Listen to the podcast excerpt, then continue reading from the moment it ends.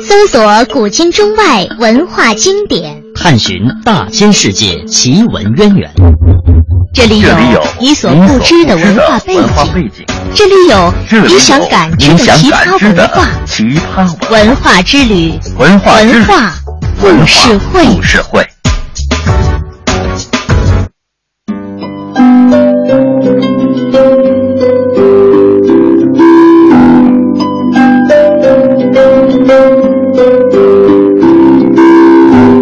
接下来的文化故事会，我们来翻开一段尘封的历史，来了解一下抗战时期上海宗教界救治伤兵、收容难民的故事。上个世纪三十年代，伴随着城市开放与发展，各大宗教在上海日益兴盛，上海跃升为中国的宗教界的中心。抗战爆发之后，宗教界人士在国难当前、民族危机的时刻，积极投身抗日救亡，发表告教徒宣言，设立难民收容所，组织救护医疗队，成为了一支重要的社会力量。九一八事变之后，中国佛教会主席圆英法师眼见祖国山河破碎，即通告全国佛教徒起建护国道场，发表为日本侵略致彼国佛教界书，谴责日本军国主义占领中国领土，残杀中国人民，并写下了著名的对联：“出世犹垂忧国泪，居山横坐。”感时施。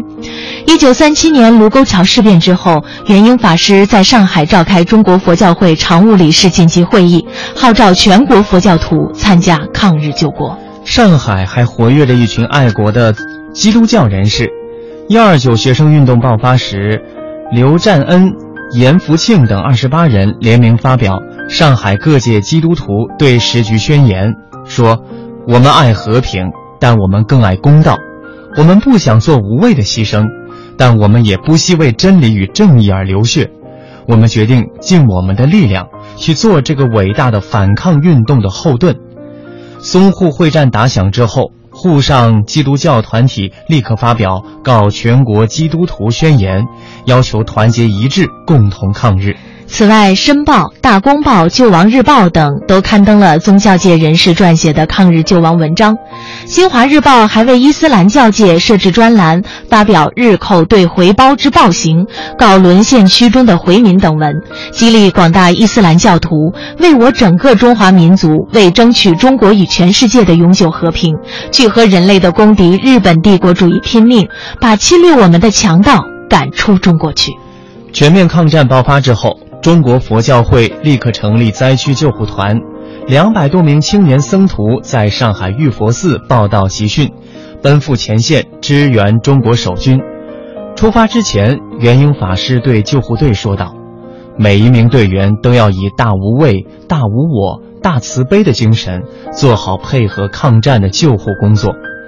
在淞沪战役中。上海僧侣救护队共救治伤兵和难民八千二百七十三人，被誉为英勇僧侣。除了组织救护队之外，宗教界还设立伤兵医院、伤兵俱乐部。八一三之后的第二天，虽然时值暑假，天主教震旦大学的师生还是闻讯赶回学校，将医学院大礼堂改为了临时医院。教授及医学生为伤员包扎伤口、取出子弹或手术截肢。其他学生则承担了担架运输、维持秩序等辅助工作。震旦大学共收容伤员一千四百人。一九三七年八月，上海的闸北虹口一带毁于炮火，大批难民涌向市中心，露宿街头。各宗教团体发扬慈悲博爱精神。上海佛教界成立慈善团体联合救灾会、救济战区难民委员会，先后设立五十多个收容所。救济难民五十万人次，基督教人士或是腾出教堂空屋成立收容所，或是举行义卖向工商界劝募捐赠难民；穆斯林也建立回教难民所，筹募粮食、衣服以及生活用品，并在伊斯兰教上层推销救国公债。帮助难民生产自救，宗教具有国际性。上海宗教界人士也利用这一特点，引起国际社会对中国抗战的关注和支持。其中，伊斯兰教界人士的表现尤为突出。上海伊斯兰教会的教长达普生利用参加埃及王子结婚盛典、中东各国元首云集的机会呼号呼号：“我整个中华民族上下一致，微存玉碎之心，不为瓦全。”他特别强调，中国回教徒也一样热爱祖国，抵御暴敌，不愿为日寇之奴隶。埃及国王当即表示支持中国抗战。在世界伊斯兰教大会上，达普生又向十五万与会者控诉日军的侵华罪行，并花三个月时间用阿拉伯文写出告世界回教同胞书，印发给伊斯兰教国家。上海基督教团体也向国际社会发声。